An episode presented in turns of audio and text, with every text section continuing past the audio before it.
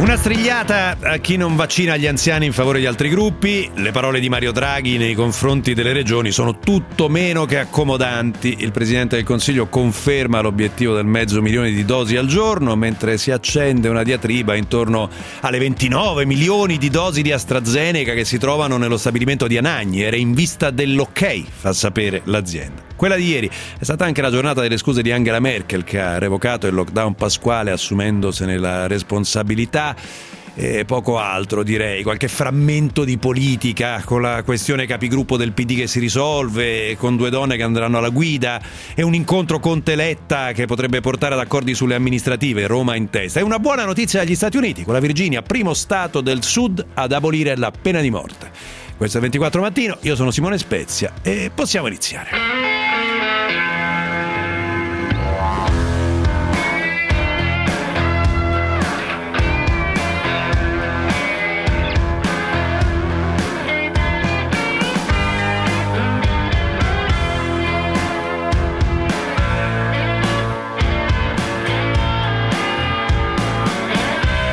4 Mattino di Simone Spezia.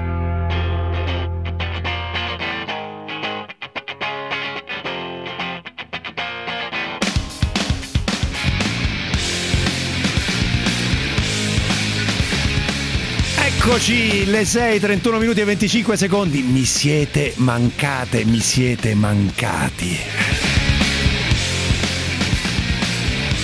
Due settimane, due settimane mi è andata bene, eh, mi è andata bene. C'è un sacco di gente eh, per la quale è durata molto, ma molto di più. Eccoci, eccoci. Allora, un'apertura doverosa di ringraziamenti. I primi vanno ai due colleghi che mi hanno sostituito, Alessio Maurizi e Vincenzo Miglietta, bravissimi, straordinari come avete sentito. Il secondo a tutti quelli che hanno scritto via messaggio, sui social, via mail, chiedendo anche semplicemente informandosi sulle mie condizioni di salute. Grazie ragazzi, davvero. E poi e poi Carmelo Lauricella che torna in regia dopo, non, non, so, sei mesi, una cosa di questo genere, perché era l'ha spostato su Viale Sarca. Alessandro Marco Tulli in assistenza in redazione, il resto della redazione, Gloria Guerrera, Giorgio De Luca, Margherita Ina e Francesco Tara- Ciaraffo che hanno tenuta alta la bandiera di 24 mattino insieme ad Alessio e Vincenzo. Ancora, grazie a tutti. Allora, eccoci dunque, eccoci. Da cosa iniziare? Dal giorno della marmotta. È il giorno della marmotta, è sempre il giorno della marmotta in questo paese e lo ricordate il film, no? Quello nel quale si ripeteva sempre la stessa giornata e in cosa si manifesta oggi? Nello scontro tra Stato centrale e regioni, in questo caso sulle vaccinazioni. Mario Draghi ieri in Parlamento. Mentre alcune regioni seguono le disposizioni del Ministro della Salute, altre trascurano i loro anziani in favore di gruppi che vantano priorità, probabilmente in base a qualche loro forza contrattuale. Dobbiamo essere uniti, dobbiamo essere uniti nell'uscita dalla pandemia, come lo siamo stati soffrendo insieme nei mesi precedenti. Eccolo qua Mario Draghi con eh, le regioni che si offendono e poi, poi, ci arriviamo alle regioni che si offendono. Tra l'altro avremo nostro ospite alle 8.35 il presidente della regione toscana Gianni. Eh, la regione toscana è agli ultimi posti agli ultimi posti per eh, vaccinazioni degli over 80. Eh? Sono la Sardegna, e poi appunto la Toscana. Ne parleremo con Gianni e vedremo come prende queste accuse che sono arrivate eh, da Draghi. Eh, poi tra l'altro con interpretazioni diverse tra, eh, tra i giornali. Eh, vi faccio un esempio, no? molti giornali parlano di un'effettiva strigliata alle regioni e a me pare una strigliata alle regioni questa qua. Il, eh, per esempio il Fatto Quotidiano dice che si tratta di un appello di Draghi alle regioni. A me più che un appello pare un, di, un, discreto scappellotto, se così vogliamo chiamarlo. Comunque, sentiamolo, Draghi sugli over 80.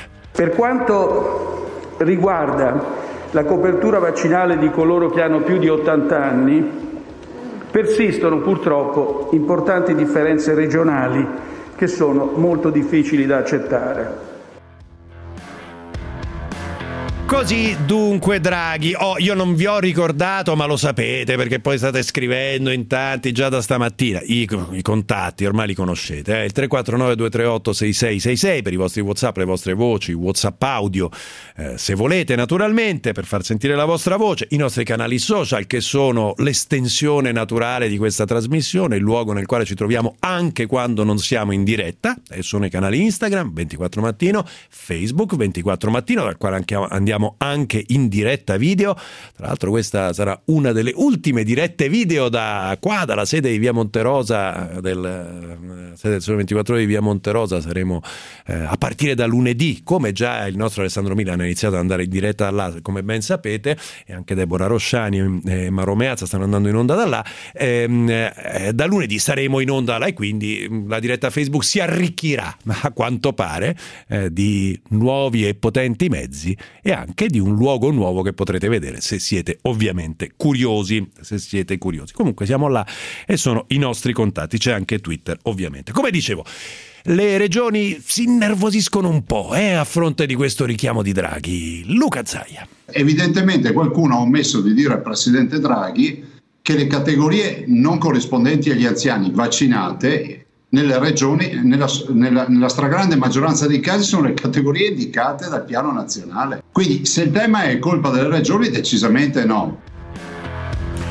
Sì, eh, però in questo caso Zaia non spiega perché ci siano queste differenze così marcate appunto tra le regioni, così forti, no? Cioè il ragionamento generale è, è giusto, cioè dice sì, ci sono categorie indi, indi, indicate dal piano eh, vaccinale che nessuno di noi ha visto fino in fondo, a dire la verità, e eh? non è che sia molto chiaro questo piano nazionale dei vaccini non so se ci fossero gli avvocati nel piano nazionale dei vaccini, non so se ci fossero i giornalisti che in alcune regioni sono stati vaccinati, eh, non lo so, non lo so, in tutta sincerità. Ancora Zaia che eh, partirà in Veneto con una sperimentazione sentita perché eh, che, chissà se funziona, sentiamola. Noi facciamo un annuncio tramite i media e diciamo domenica prossima in provincia di Treviso, glielo dico, tutta la provincia ha 4.700 persone nate nel 1936. Si presentino in base a quella data di nascita, noi li vacciniamo tutti. Come? Partendo dalle 8 del mattino ad ogni ora, ad ogni ora alla, alla scoccare di ogni ora un mese di nascita, gennaio alle 8, febbraio alle 9 del mattino e così via. E noi vacciniamo tutti. E vediamo come va, e vediamo come va. Non è male, eh? Non è male, visto che appunto il problema è poi che la gente non si presenta. Il rischio, ovviamente, è che tu ti ritrovi file di anziani ad aspettare il vaccino e che poi devono tornare magari il giorno dopo, sempre alle 8 perché sono nati in gennaio, quindi solo dalle 8 alle 9. Non so se funzionerà effettivamente così. Comunque è un esperimento, vedremo, vedremo se, effettivamente, se effettivamente funzionerà.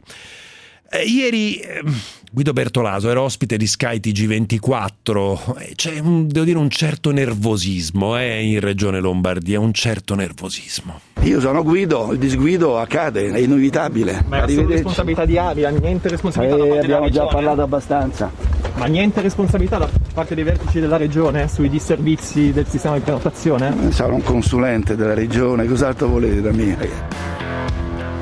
E a Sky invece la discussione verte eh, su cosa? Eh, verte sulla vaccinazione delle persone fragili.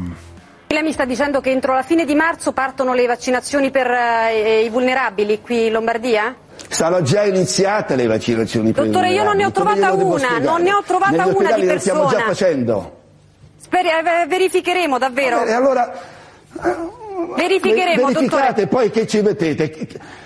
Che cosa ci mettete? Criticate Bertolaso, tanto No, mi pare che sia ma- uno sport abbastanza, abbastanza normale, no? Ci Quindi conosciamo da troppo tempo, Io non me è la non è una critica. Fate quello che volete. Assolutamente. Dottore, senta, mi Va fa bene, arrivederci, buon lavoro. Dottore, le posso fare ancora una domanda?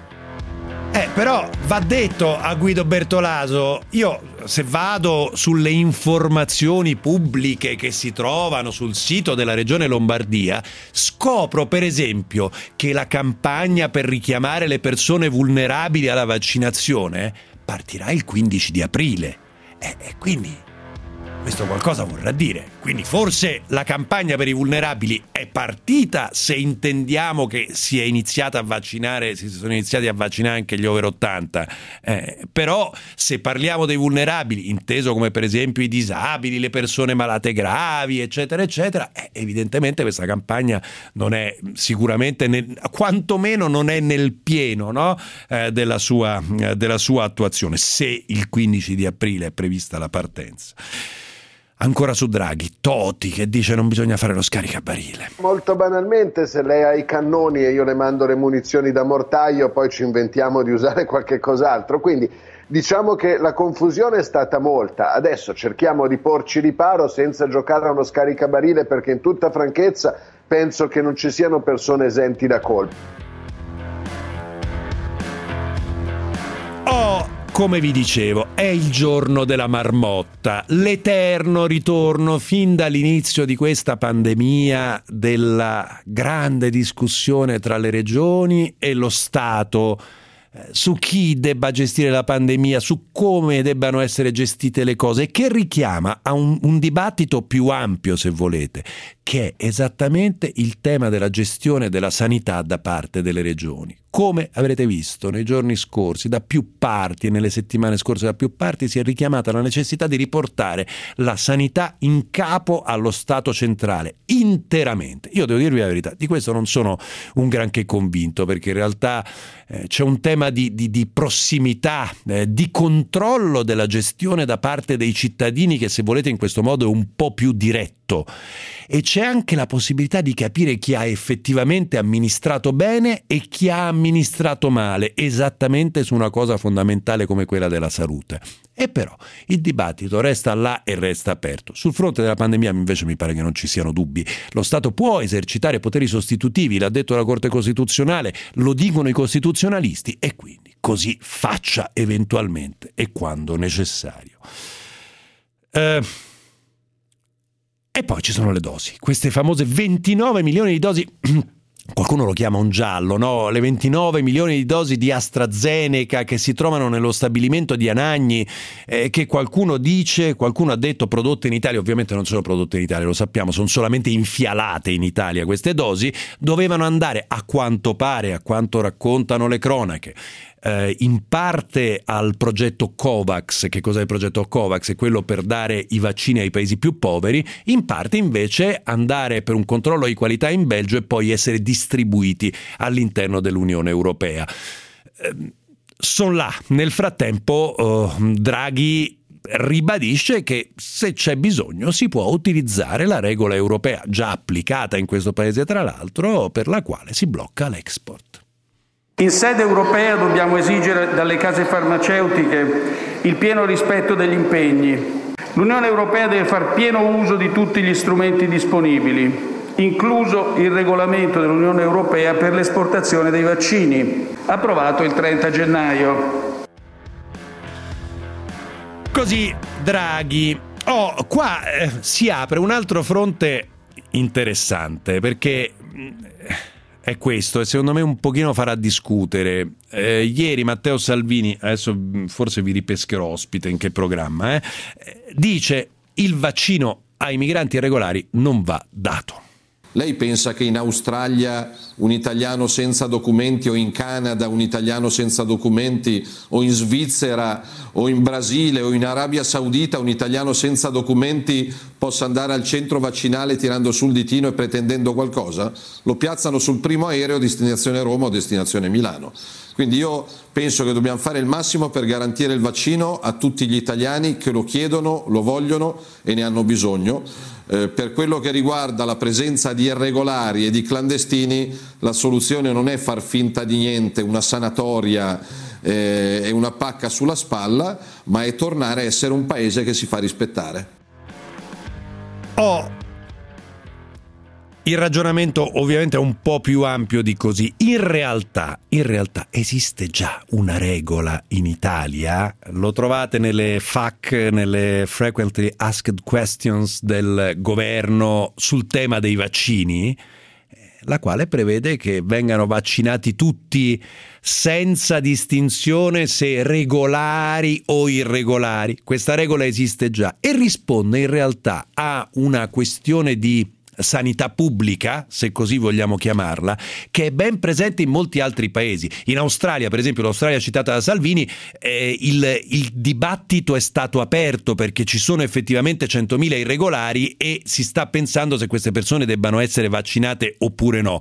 Australia che come sapete sull'immigrazione è abbastanza dura, mentre invece altri paesi come la Gran Bretagna hanno aperto gli hotspot vaccinali anche agli immigrati irregolari dicendo non vi perseguiremo perché siete migranti irregolari, ma venite a vaccinarvi, proprio perché è una questione di sanità pubblica, cioè questa è gente che magari irregolarmente lavora nel nostro paese, magari lavora nelle nostre case come badante, come colf e cose di questo genere, e quindi è gente che a prescindere da tutto deve essere protetta, magari proprio perché irregolare vive in una situazione di promiscuità. È una questione di sanità pubblica, cioè non è una questione di eh, essere buonisti o cattivisti, eh? è una questione appunto di sanità pubblica, il traffico.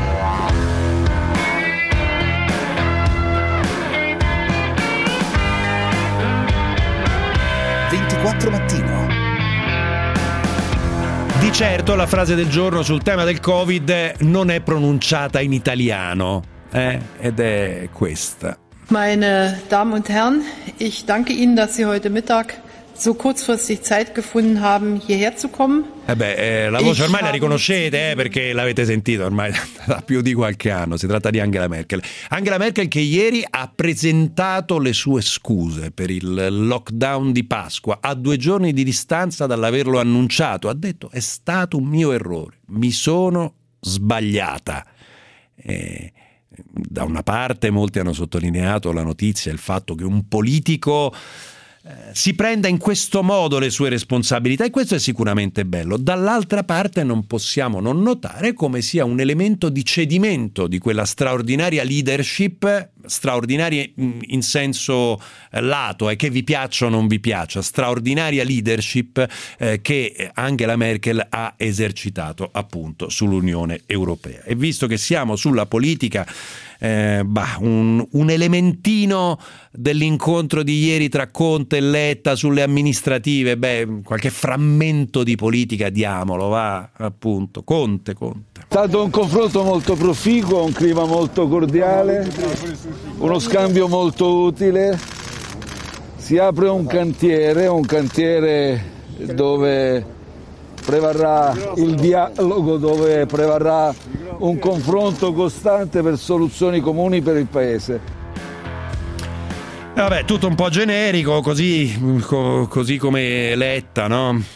Abbiamo parlato di tante cose, abbiamo parlato di Europa, abbiamo parlato di vaccini, abbiamo parlato di eh, eh risposta alla pandemia, di uscita dalla crisi, abbiamo cominciato a discutere anche del futuro. Vedremo, vedremo il prossimo. Movimento 5 Stelle insieme. Abbiamo, abbiamo cominciato a parlare del futuro pandemia, crisi, futuro, la sostanza è, hanno parlato di amministrative, eh, devono decidere i candidati per le prossime amministrative, stringiamola là, no? perché poi a quello dobbiamo andare e il nodo principale è quello di Virginia Raggi che sta perdendo la maggioranza, sta perdendo la maggioranza in Consiglio Comunale e chiaramente il Partito Democratico non, non, non appoggerebbe mai una candidatura di Virginia Raggi. Vedremo come andranno le cose dal punto di vista politico. Intanto vogliamo tornare su un territorio sul quale mm, siamo stati nei giorni scorsi appunto con Vincenzo Miglietta e con ospite il eh, sindaco di Brescia del Bono, Brescia che sta vivendo una situazione di difficoltà particolare, particolarmente forte i morti dall'inizio della pandemia sono stati 3.870, 80.000 i contagiati, mm, il picco della terza ondata è stato il 3 marzo, ma la pressione sugli ospedali è ancora fortissima. Massimo Lombardo, direttore generale degli ospedali civili di Brescia, buongiorno e benvenuto Lombardo, eccoci. Buongiorno, grazie. Che tipo di pressione state vivendo in questo momento? Beh, noi siamo ormai stabilmente da giorni intorno a 500 ricoveri Covid, eh, con un numero importante di pazienti in terapia intensiva. Siamo, abbiamo superato i 46 ricoverati in terapia intensiva, sono numeri importanti. Noi siamo un grande ospedale, eh, abbiamo 800 ricoverati non Covid, 500 Covid, sono numeri veramente molto importanti. In questo momento si è ridotta un po' la pressione sul pronto soccorso, però i numeri dei ricoverati sono effettivamente impegnativi. Quanti ingressi avete ogni giorno, Lombardo? Beh, in realtà, come, come, è capitato altre volte in corrispondenza dei picchi della pandemia, gli ingressi in pronto soccorso, le presentazioni in pronto soccorso si riducono durante le ondate, durante i picchi. Normalmente noi in epoca pre-Covid avevamo 200 persone al giorno in pronto soccorso, durante questi momenti qui vengono solo i pazienti più gravi, siamo arrivati anche a 100, quindi quasi anche la metà. In questo momento eh, son, si sono ridotti i pazienti Covid, stanno ritornando i pazienti Covid, perché un, un effetto collaterale piacevolissimo di questa situazione è che le persone stanno male, magari non vengono in ospedale, non chiamano il 118, mm. non hanno paura a presentarsi quindi vediamo anche casistica più grave sui pazienti no Covid. Eh, è calata l'età media dei ricoverati o no? Lombardo. Sì, assolutamente, assolutamente. Eh, adesso noi abbiamo un'età media delle persone che rimandiamo a domicilio Covid che si è attestata su 50 anni, 51-52 eh, e in rianimazione siamo sui 70, anzi il dato di marzo che è parziale siamo scesi addirittura a 65 come età media. Mm. Eh, avete visto un qualche effetto, de, per quanto la campagna vaccinale sia ancora di là dal decollare, ne avete visto qualche effetto? Non l'avete visto? No, beh, guardi, questi numeri che le dicevo sono oggettivamente più bassi de, delle ondate precedenti come età media, riflettono anche il fatto che noi nel nostro territorio abbiamo già vaccinato quasi il 66% degli over 80, quindi sicuramente qualche primo segnale si incomincia a vedere qualche segnale si, si, si inizia a sì. vedere. Ehm, eh, nel, nel, nel, nella vostra struttura ospedaliera, come è andata la vaccinazione tra il personale? Ci sono stati rifiuti, mm, eh, persone si sono rifiutate di vaccinarsi oppure no? È una, è una vaccinazione facoltativa ovviamente, certo. noi abbiamo raggiunto delle percentuali eh, molto alte, siamo grandi, eh, abbiamo vaccinato più di 6.000 persone e altre si stanno vaccinando adesso perché nel primo mese, a gennaio, erano, molti erano nella, nella condizione eh, di non potersi vaccinare perché avevano fatto l'influenza influenzale o erano, si erano ritrovati positivi al Covid e quindi stiamo tenendo aperto un ambulatorio vaccinale che sta ripescando queste persone che non si sono vaccinate eh, a gennaio. Ma ca- casi no, Novax tra il personale sanitario ne non, avete oppure no? Non ne abbiamo espliciti, non ne abbiamo espliciti. Mm. Espli- es- espliciti, no, però, espliciti no, però qualcuno che sta, qualcuno che sta, che sta, eh, che sta. Che sta ancora aspettando lo, lo, lo vedremo fra qualche settimana, credo. La ringrazio, grazie Massimo Lombardo, direttore generale degli ospedali civili di Brescia, per essere stato con noi. Le auguro una buona giornata e un buon lavoro, particolarmente in questi giorni, in questi giorni duri. Voglio chiudere prima di andare alla pausa sul tema delle riaperture. Oh, guardate, oggi stanno circolando sui giornali c'è di tutto.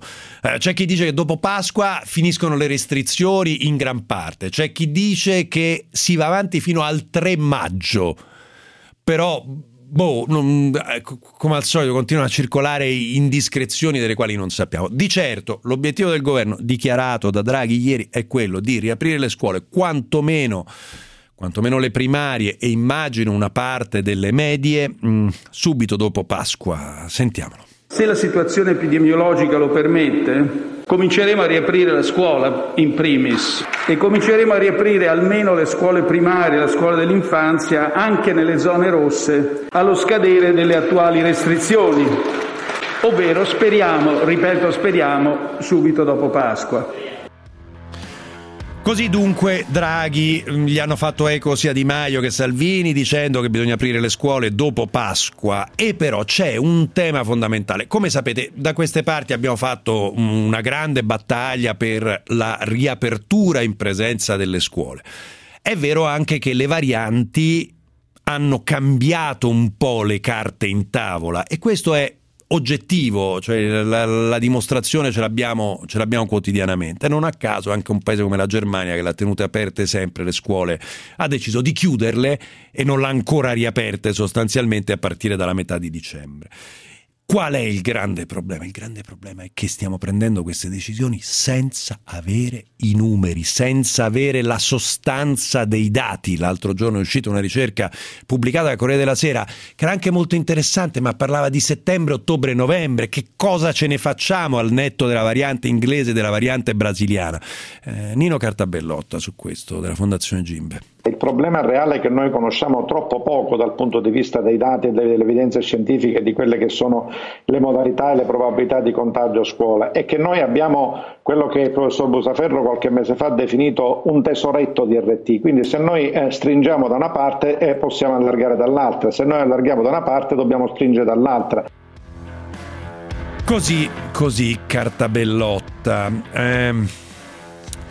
Oh, scrive un'ascoltatrice a proposito del discorso che facciamo prima sui migranti, dice, dice, non sopporto Salvini ma sarebbe ora che si riportasse legalità in Italia nei confronti degli immigrati, de, de, qua dice, dei clandestini, insomma degli immigrati, degli immigrati irregolari. Sì, ma questo nulla ha a che fare, cara ascoltatrice, col tema delle vaccinazioni, perché ripeto, le vaccinazioni sono una questione di salute pubblica, No, l'immunità di gregge, se tu hai un tot milioni di cittadini stranieri irregolarmente residenti in Italia e non li vaccini, l'immunità di gregge non la raggiungi mai, è, è epidemiologia, non è, non è politica. GR24, ci risentiamo tra poco con la rassegna stampa. Ad ogni modo c'è un altro motivo che rende questa giornata particolarmente... Particolarmente fredda. Sì, fredda ma emozionante. La grande domanda sulle labbra di tutti Sulle è... labbra screpolate, Sulle guarda labbra le mie. screpolate. E va bene, quando Phil la marmotta verrà fuori, vedrà la sua ombra? Panzatuni Phil. In gamma, marmottine e marmottoni, oggi è... Il giorno della marmotta!